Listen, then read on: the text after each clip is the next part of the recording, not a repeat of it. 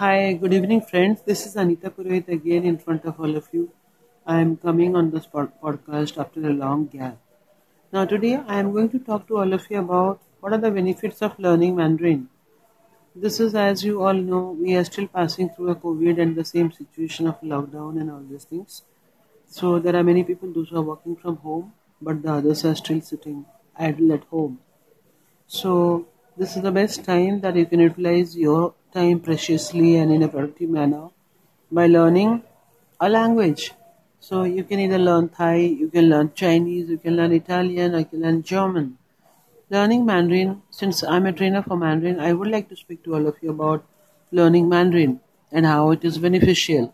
Learning Mandarin has got a lot of utility.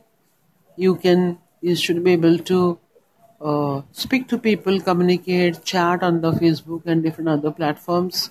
You can uh, go for your plan for your higher studies in different parts of China, that is in Beijing or in Shanghai, because Shanghai medical studies are good, and in Beijing also MBA studies are good.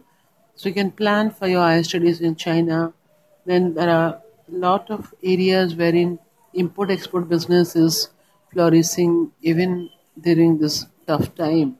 So people have businesses with China. So when you travel to China on and off, you need to learn the language. Learning Chinese is not a difficult task, but it needs a bit of concentrated effort as it is a tonal language, as all of you must be knowing. Chinese is a tonal language and it has four tones first tone, second tone, third tone, and fourth tone. Depending on the tone, the pronunciation differs. The tones are kept on top of vowels, that is A, E, I, O, U. In a particular word, if you have more than one vowel, not necessarily all the vowels should take tone. Hardly one particular vowel or two vowels should take the tone. So this is how it is like.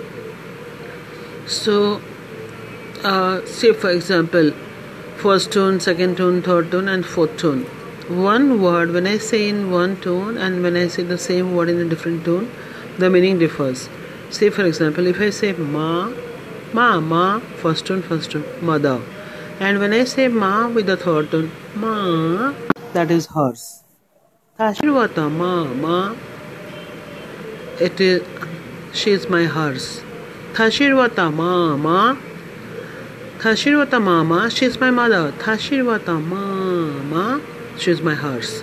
So I want to introduce my mother to somebody, and if I say Tashirvata mama, that's fine. She is my mother. But if I say Tashirvata mama, she's my horse. So basically, one has to be very very careful about using the tones when you are speaking Chinese. Then again, there are a lot of patterns and grammar also in the language. So you have to be very very careful about so what you are saying and how you're learning. Um, I would like to say a couple of phrases, common phrases. Ni hao, ni hao is hello. Ni hao ma, how are you? Ni nam English, mama, what's your name?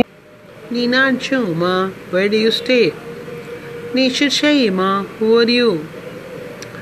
Uh, ni shi wan chi rao, ha, sweet chai.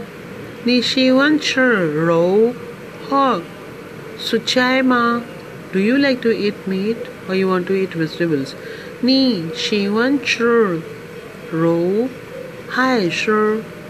Suchai ma, do you like to eat meat or vegetables? Ni shi wan chi ro hai shi. Suchai ma. So these are some of the dialogues you have to understand well and remember. This much for today. I'll come back to you again some other day.